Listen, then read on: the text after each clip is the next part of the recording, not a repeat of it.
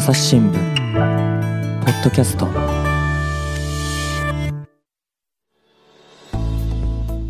朝日新聞の神田大輔です。今回はですね政治部から倉重七重記者に来ていただきました。倉重さんよろしくお願いします。よろしくお願いいたします、えー、倉重さんはねもう昔私も国際報道部の門叩いた頃にですね机を並べさせていただきましてね一緒の班みたいなのやってましたよね。はいなんかもう本当よく覚えてるんですけれどもね、ちょっとなんかあのお寝坊になったことなんかあったりしてね、あの時はもう首都高速をですねタクシーに乗って、ね、飛ばしてやってきたなんてこともありましたよね。はいよく遅刻しました。だいぶお金かかったんじゃないかと心配ですけど、まあそんなあの倉重さん、私の先輩なんですけれども、今度ね、記者サロンに出ると、でこれが多様性と政治を考えると。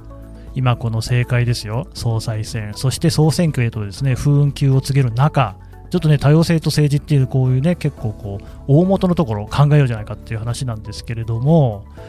倉重さんこういうテーマで取材をしてるんですか？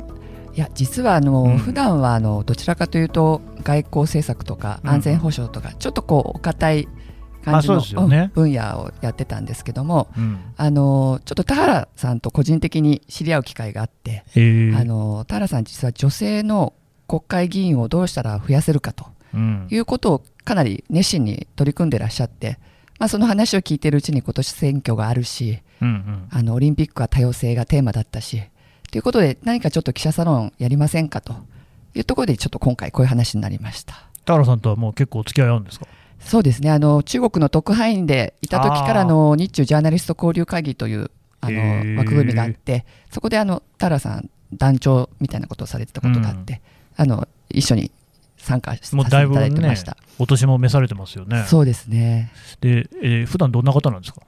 普段はですねとにかくもう精力的で、うん。もう今80見たままだ。後半なんですけども、はい。あのコロナ禍で結構皆さん在在宅でお年寄りの方も結構気がめいると思うんですけどますます勢い盛んっていう感じで あのもうだからとににかくもう卒中永田町とか、うんうん。あと財界ですね。うん。幅広くいろんな方に会ってあのいろんな、まあ、提言なりうんうん。あと評論テレビでもいまだに出てらっしゃいますし、うん。あのとにかくお元気です。なるほど。で、その田原さんって、例えばその女性の政治参加なんかでどんな意見をお持ちなんですか？あもう増やすべきだと。増やすべき。はい、だから、あのーまあ、あこれちょっと記者サロンのテーマにもなるんですけど、クォーター制と要は一定割合を女性にするというもううんうん。数であのキャップをはめるって感じなんですけども、もうだから全体の4分の1とか3分の1とか、これも女性にし,、しなきゃいけませんというそうですねあの。候補者候補者をね。候補者をということです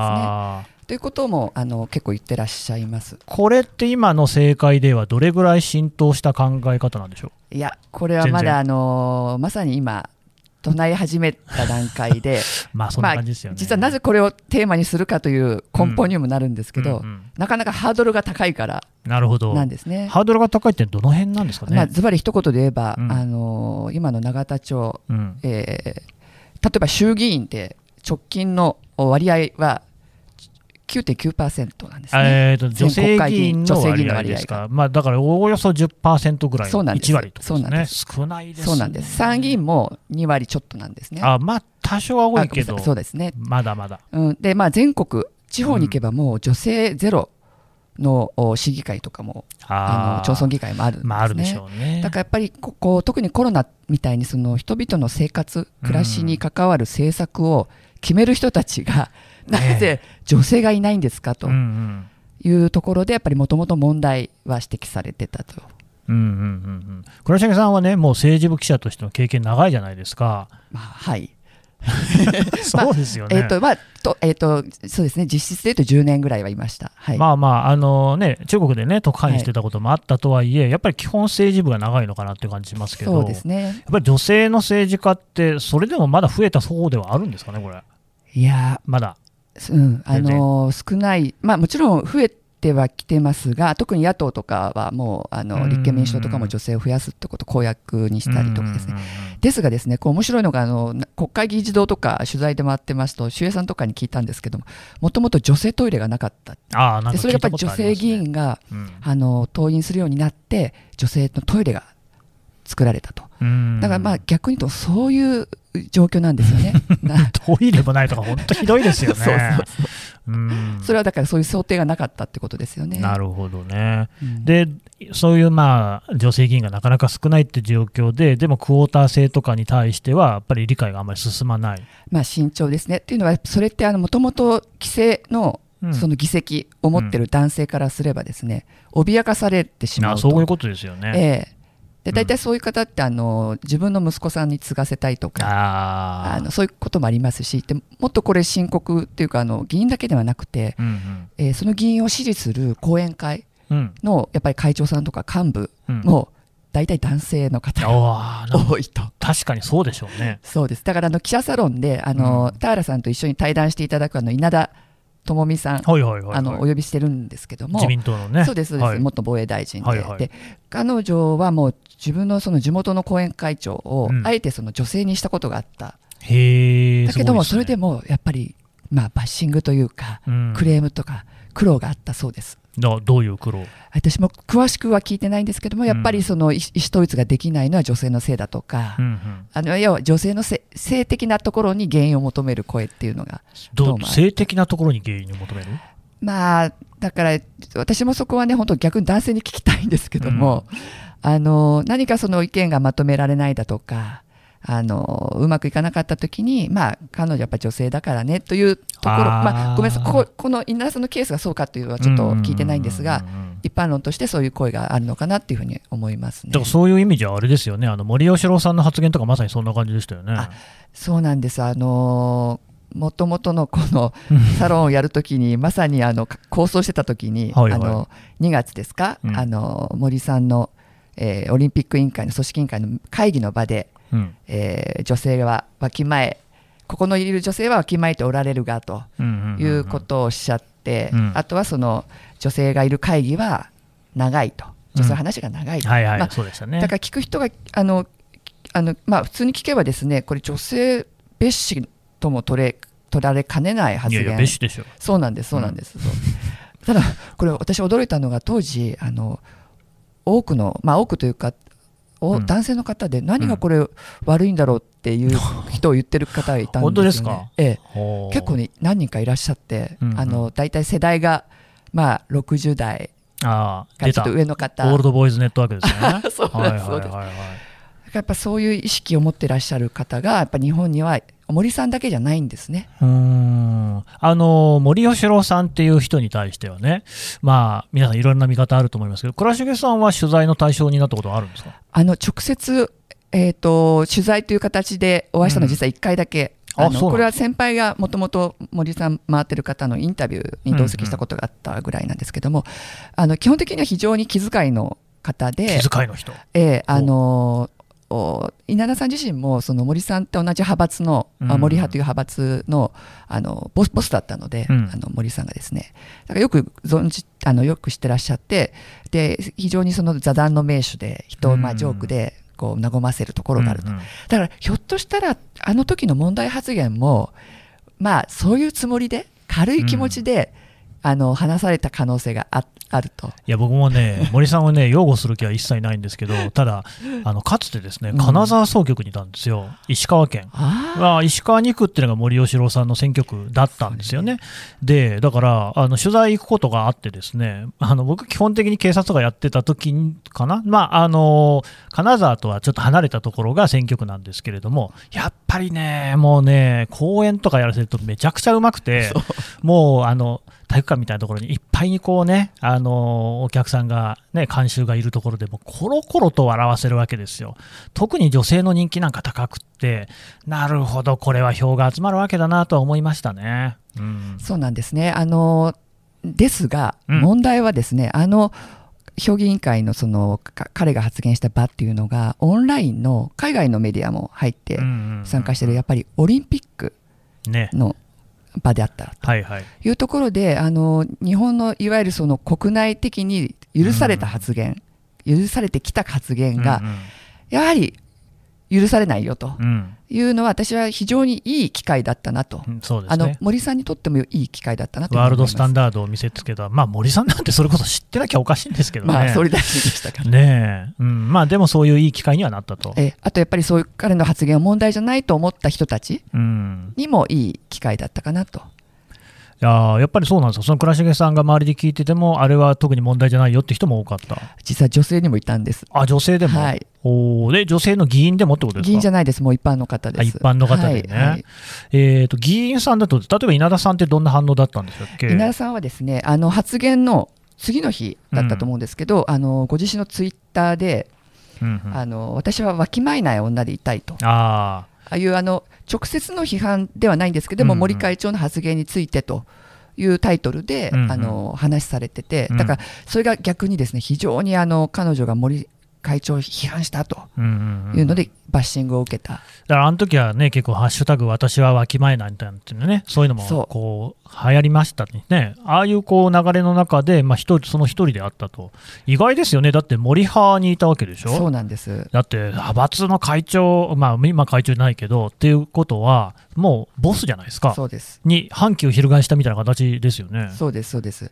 だけど、あのだから彼女も、あのツイッターで、まあ、つぶやいた後ですね、かなり批判を受けて、誰に？あのまあ、それは同僚からもそうですあしー、保守系のメディアとか、メディアからもそうだと、まあ、あの私は直接聞いたのはやっぱり同僚の議員とか、あとはやっぱりツイッター上で、うん。あの批判されたというなんか稲田さんは最近、かなり批判が多いみたいですね。そうですね、うん。やはり過去にあの当選直後に言ってた発言と、うん。あの特にこの例えばジェンダ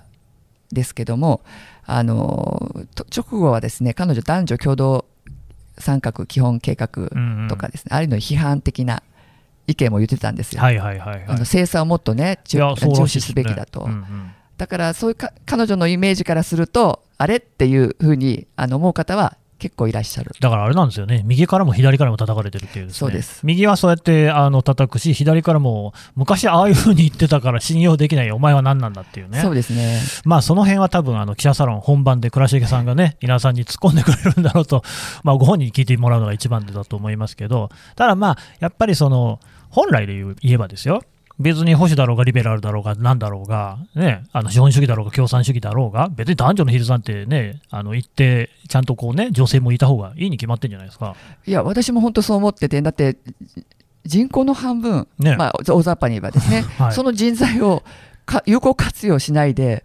あの、うん。なんか損してるんじゃないかと思いだますけど。し、国民はこう1対1で男女いるわけだから、そうですの女性の声を吸い上げないで、何がこう、ね、国民の代表なんだっていう。そうなんですね。ね、クォーター制っていうのは、でもなんか、例えば稲田さんはクォーター制賛成なんですもちろんです。だそこが田原さんと稲田さんの共通点で、で稲田さんってあの7月にあの本をあの強くて優しい国っていう本をですね出版されて、まあ、これ、事実上の私はなんかこう政権公約のベースになるんじゃないかと。大体あれですよね、そういうその出しますもんね、皆さんね、ん美しい国へとかね、そうですね。ええ。でまあ、その中で、やはり彼女も2030年までにクォーター制を導入して、へー。女性議員候補30%達成するというのをね、もう提案してます。それって多分自民党の中でも結構珍しいんじゃないですか？珍しいです。だって野田聖子さんとかそんなこと言わなくないですか？今、野田聖子さんは、うん。もうどちらかというと、そのおじさん自民党の中にもうすっぽり入り込んでますので、あ あのー。多分言わなくな言わない方が賢い、まあ、わきまえてるってことなのかもしれない。私もその先日ですね、あの秋山紀子さんにくっついてってですね、はいちょっとこの話聞かせてもらったんですけれども、なんか男性っぽい感じだなっていうふうには印象は受けましたですよね。うん、あとほら、今度の総裁選には高市早苗さんとかも名前出てますけど、やっぱそう、全然そういう感じじゃない？はいあのサロンでも取り上げる LGBT うん理解増進法って、これ、稲田さんがかなり率先して、成立に向けてや取り組んでいて、まあ、成立至らなかったんですけそうでども、すね。あのそこも高市さんはやっぱ慎重、うんですね。夫婦別姓、別氏に関しても慎重ですもんね。はいうん、なかなかそこら辺はでも、じゃあ、稲田さん、自民党内でも思い切りましたね。かまあ、そこもだから彼女がバッシングを受けるあの大きな原因になってます。うーん立憲民主党とかに行けば、やっぱりそっちの方があの普通なんですかね。あのまあ、主義といえばそうなんですが、ただですね、稲田さんはやっぱりもう、自らを保守政治家だとうん。名乗って、やっぱり自民党を非常に愛してるうん、んですだそうです。そうなんでしょうね、ご自分のはね、はいはい。うんうんそういう人が言うっていうところは一定のこうなんか意味があるってことですか、まあそうですね。あの特にやっぱり女性で特に彼女が言ってるのが自民党ってあのやっぱりテレビご覧になっても分かるようにあの幹部がですねテレビに大体出てくる幹部がですね男性なんですよね。いやー確かにね、うん。なかなか女性の姿見かけませんもんね。そうなんです。でやっぱそこからまず意思決定から変えていかなくちゃいけないっていう。う、そこの主張は私すごく賛同できるなとうんうんうんうん。思ってます。ちなみに、ちょっとおさらいみたいにはなりますけれどもね、その日本のお政治というか、その議員の数とかも含めてなんですけども、国際的に比較すると、どんな状況なんですか？あえー、とそれはですねあの、うん。もうニュースでも結構取り上げられてると思うんですけどあの世界経済フォーラムというところが、はいはいはい。ジェンダーギャップ指数っていうのをうん。毎年発表しています。であの各、まあ、経済、政治、教育、健康という分野であのそれぞれスコア数字をまあ出してるんですね。でえ特に G7 先進国ですね。G7、まあ、ドイツ、イギリス、カナダ、アメリカ、イタリア、フランス、日本、うんうんまあ、日本はですね2006年統計分かってるだけでも2006年から最下位もうずっと毎年最下位、あそうなんですね。はい、G7 では。うんで特にひどいのが政治の分野ではい。政治はあの156カ国中147位もうほとんど最下位なんですよ。ほとんどそれに近い。はい、あのアンゴラ、中国、韓国、インドネシアよりも低いですね、あのベトナム、ロシア。なるほど。はいちなみに日本の下っていうと、どういう国があるんでしょうか？日本の下はシェラレオネがあります、ね。ごめんなさい。ちょっとなかなかどこにあるかもあんまり ピンとはね、来ない。まあ、シラレオネね、あの、首都はフリータウンだったかな。まあ、いい国だと思いますけれども、僕行ったことないですけど、でも、やっぱりちょっとね、さすがに G7 に名を連ねるね、一応先進国なわけでしょしかもオリンピックをホスト国ですからね。しかもそれを多多様性とやってますからうね。ん、我らが日本、ちょっと情けないなって感じしますけれども、まあ、しかもこれ、全然こう順位が上がっていかないですよね。おっしゃる通りです。うんちなみに政治は前回は144位ですから、まあ、あの、どんぐりの背比べじゃないけれどうも。やっぱりここはちょっとね、変えていかなきゃいけませんよね。で、でも変えるにはですね、やっぱりあの、女性だけではダメで、うんあのやっぱり男性の応援団もお必要だなということで、あの田原さんがですねやっぱりあの森さんと同じ世代で、うん、あのしかあもあ、確かにね。ええ、あの世代の人がそうやって女性の議員を増やさなくちゃだめだってこう旗を振ってらっしゃるっていうのは私は非常に心強いなと、思いました。うん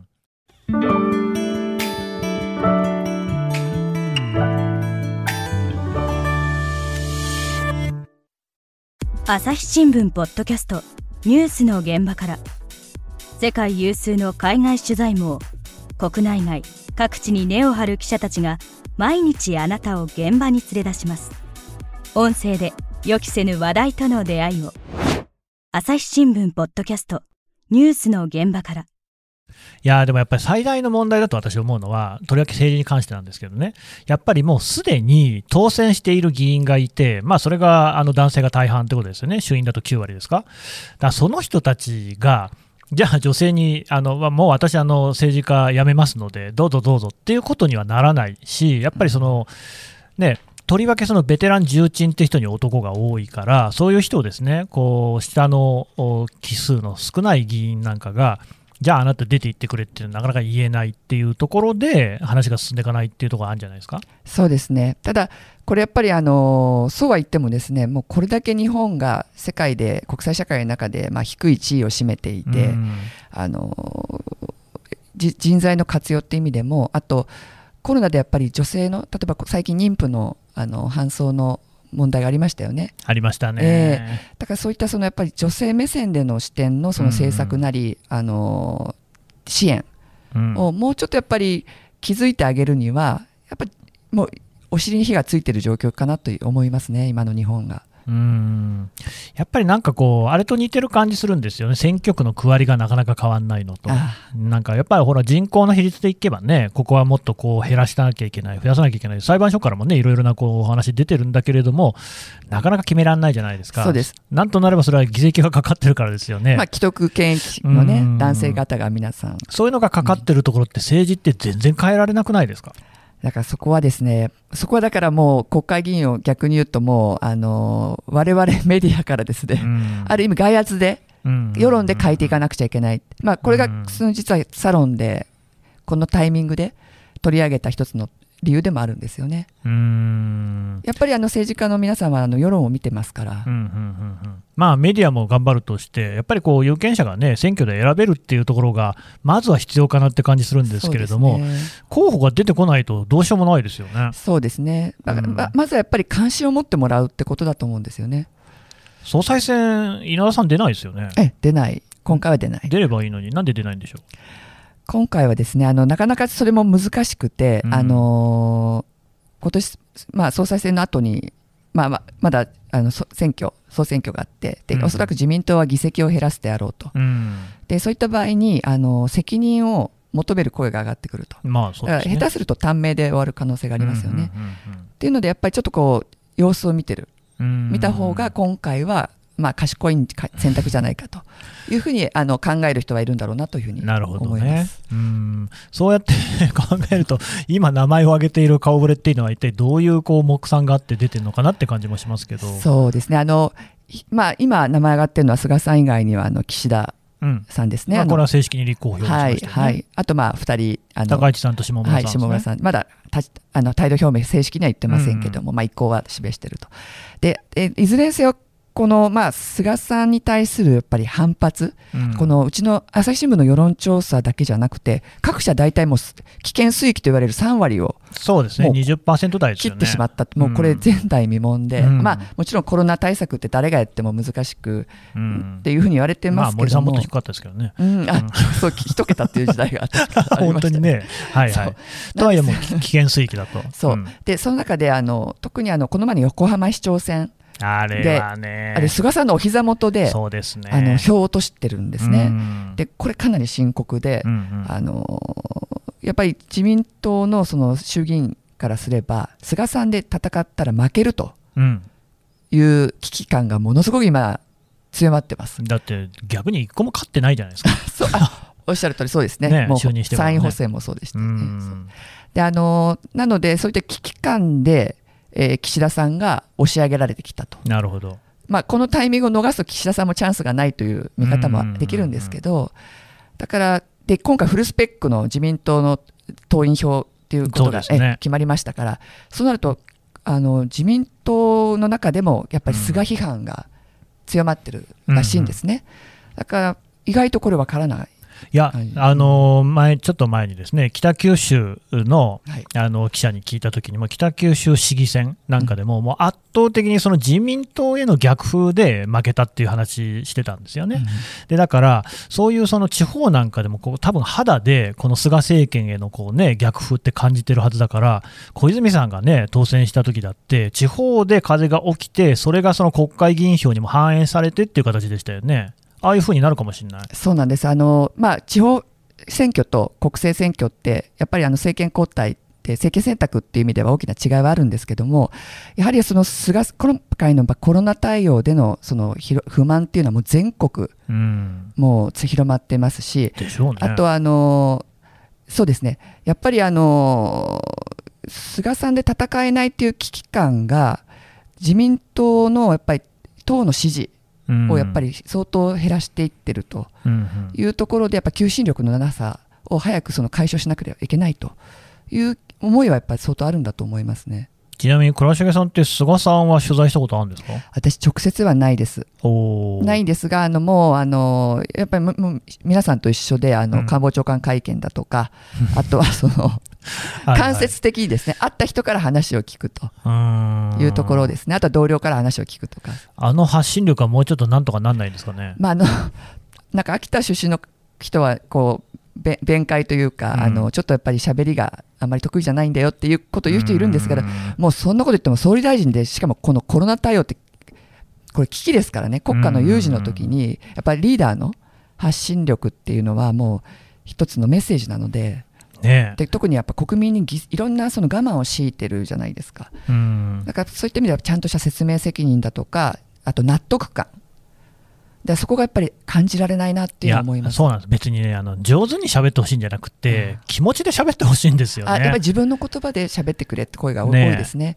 誰でもそう思いますよねあれはね、うん。あとね不思議なのがあの人いつも安心安全って言うんですけど、うん。それまあ安全はもちろん政府がやることですけど、うんうん。安心って国民がどう感じるかで別に彼らがいくら安心って言っても 我々が安心と思ってなければうん。安心じゃないんですよね。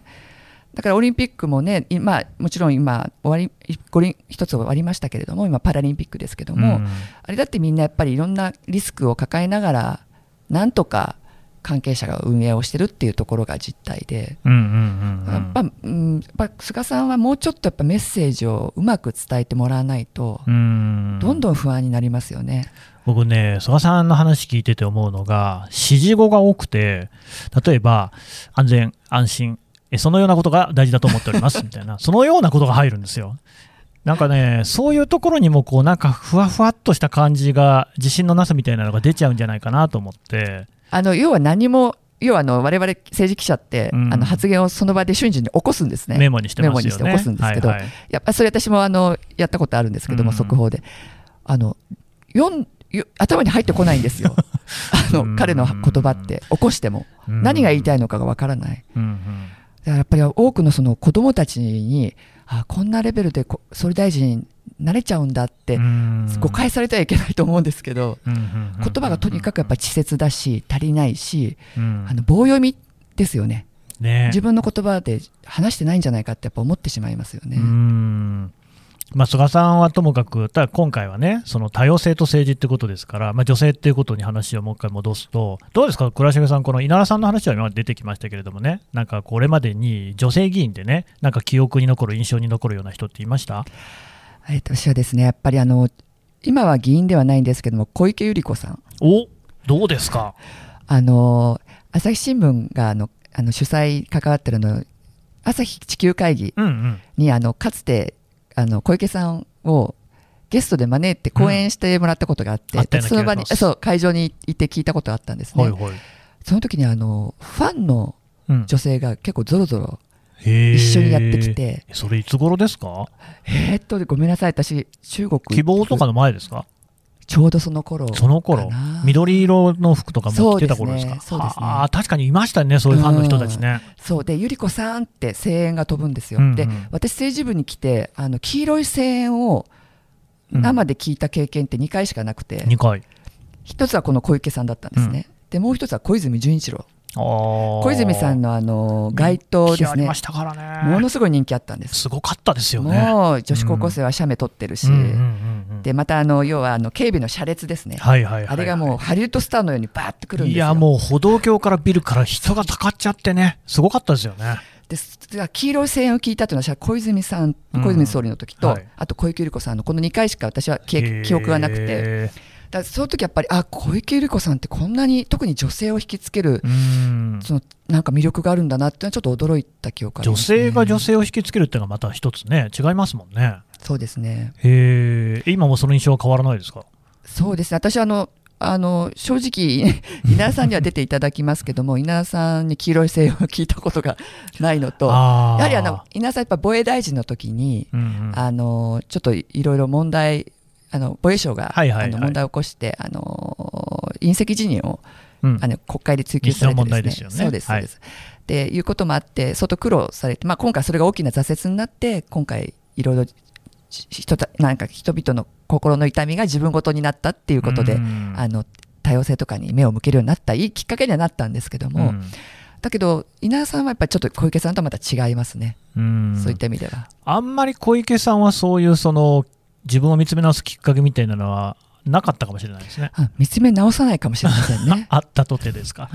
うんあのただ、希望の党があの排除発言で、あの失速した時は、さすがにあの、えーえーまあ、ちょっと反省をされたんじゃないかっていうのは、ちょっとその時そういう話を聞いたことはあります。うんあの本人から聞いたことはあります。なんかこのところはむしろちょっと静かな印象ですもんね。そうですね、やっぱりコロナ対策って、あの東京都が今、一番、うん。あの一時期ひどい状況、今、神奈川県もひどいですけども、うん。やっぱりなかなか知事としてあの対応で批判が今、そうですね。上がってますからね。うん、いや正直思いますもんね、なんかあの若い人にワクチンってほ打ってほしいみたいなね、趣旨のこと言ってて、いやいや、打ちたきゃ打ってるっていう人もいっぱいいるんだよっていうようなね、あ本当ですね。なんか渋谷で、あの予約なしのね、あの、接種センターでももう200人の枠でもう満杯だと。200人そんなって、東京の人口何人だと。そうだからできるだけね、打て打てって言ってるくせに、そんな対応じゃ足りないじゃないかって、うん。まあ、そういった批判もありますよね。うんなんかね、だからまあそういう結局、政策ももちろん大事なんだけれども、政治家って人柄を見られてるってとこあるじゃないですか。だからやっぱそういうのがね、どうしてもこう出てきちゃうというか、こうわ我々の方で見ちゃうってとこありますもんね。そうですね。でやっぱだからこそ、やっぱ菅さんのね、発言、うんやっぱ会見で何を言うかってとこ大事なんです。あと国会の答弁も。でそれ見てる限りはやっぱり菅さんっていうのはもう国民をなんかおちょくってるのかなって思ってしまうぐらいにだってもう同じ言葉をなんかここ壊れた 機械仕掛けのオリゴールってあの野党の議員が言ってましたけど、本当同じことを繰り返すんですよ。何聞いても。だ答えてないんですよね。うん、確かにね、うん。これもなんか、あのポッドキャストで、うん。どなただったかな、まあ、野党の議員さんだったと思いますけれども、おっしゃってたのが、その安倍さんっていうのは、あ辻元清美さんだったかな、その一応、やり取りっていうのができると。うん、で菅さんっていうのは、そのやり取り自体ができないっていう、そうなんです。答えがこう全く返ってこないっていうんですよね。そうなんです。だからね、もうね、だ諦めちゃうんです。うーん諦め記者は諦めてはいけないんですけど、でも本当に記者会見の問答を見てても、その答えに A っていうこう、ね、質問を投げかけたに対して、A ダッシュで返ってくるのはともかく、B で返ってくるじゃないですか、あ全然違うこと言うんですよね。そうなんです。あれはみんなね、星野君とも大変でしょうね、あれね。あの、星野あの官邸キャップですね。あキャップのはい、あの官邸の政治部の記者は苦労してると思いますね。あの まあね、みんなこう国民と見てる方も、もっとこうね、記者もね、こう引き出せよと、いい質問しろよって思ってると思うんですけれども、あれではどうにもなんないかもしれませんね。はい。うんあの会社によくあのお客様オフィスで、あのやっぱりもっと記者は質問をちゃんとすべきだっていう声がああったというふうに聞いたことあるんですけど、でもあの実際あの対峙するとですね、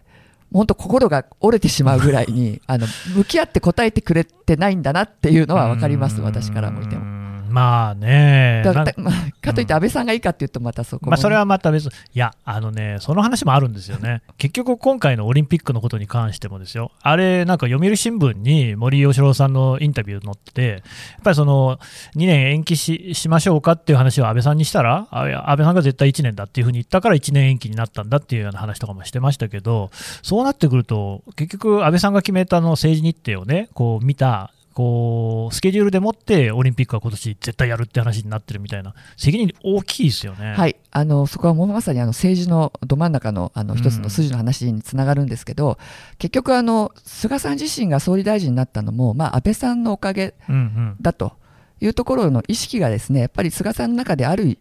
としたらですねやっぱりうん。安倍さんが1年延期で必ずやるんだと言えばですねこれもうできないですよね。うーん。でもだから、それでね、うん。このオリンピック、アスリート、あるいはコロナの状況みたいなのが左右されちゃうっていうのは、やっぱ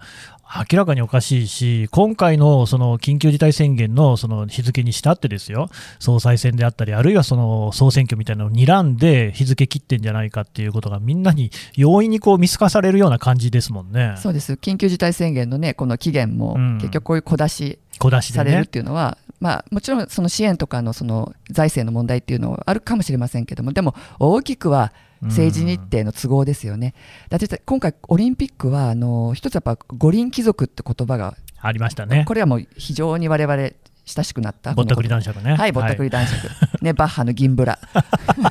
はい、もうこの人たちのためにねはい、我々オリンピックやるやるために。尾身さんも激怒っていうね。はいはい。であのだからそういったそのオリンピックのやっぱり虚実のね、はい。まあ、一種虚っていうか商業的な部分、これは悪いけどもあ正直言うと見えたなと。うんうん。いうのとやっぱり日本の今の政治家の政権のまあ自己都合うんうん。であの国民が強いられてるうんうん我慢をね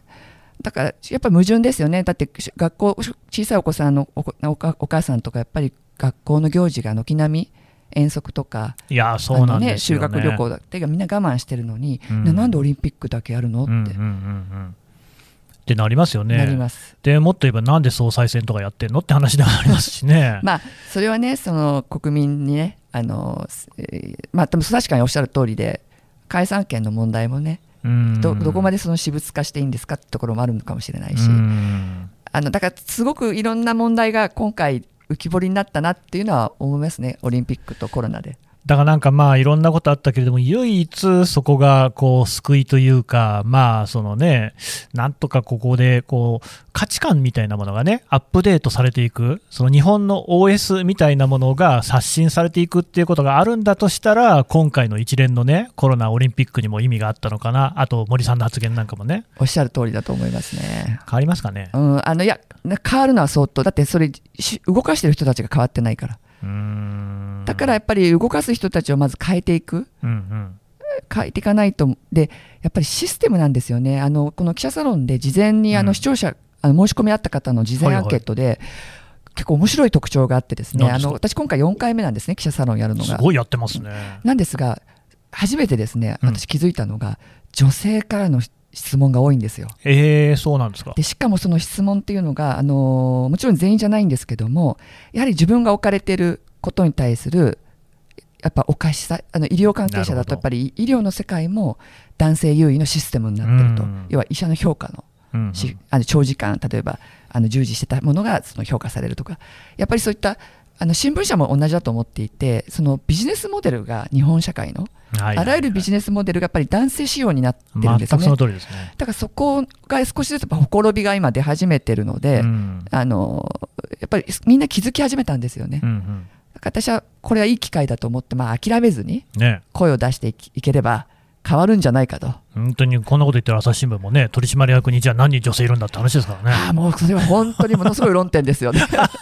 もっと言って編集局の現場だって、本て当ですよ。ね。デスクですらまだいまだ少ないですよね。はい、あのはい、あのある部はゼロでございます。ねまあそんな倉重さんもね、デスクになっていくっていうことではありますけど、まあ現場でね、取材してほしいっていう気持ちもあるんですが、とりあえずでもその前にね、記者サロンありますんで、皆さんぜひね、参加してもらいたいと思います。倉重さん、今日どうもありがとうございました。ありがとうございました。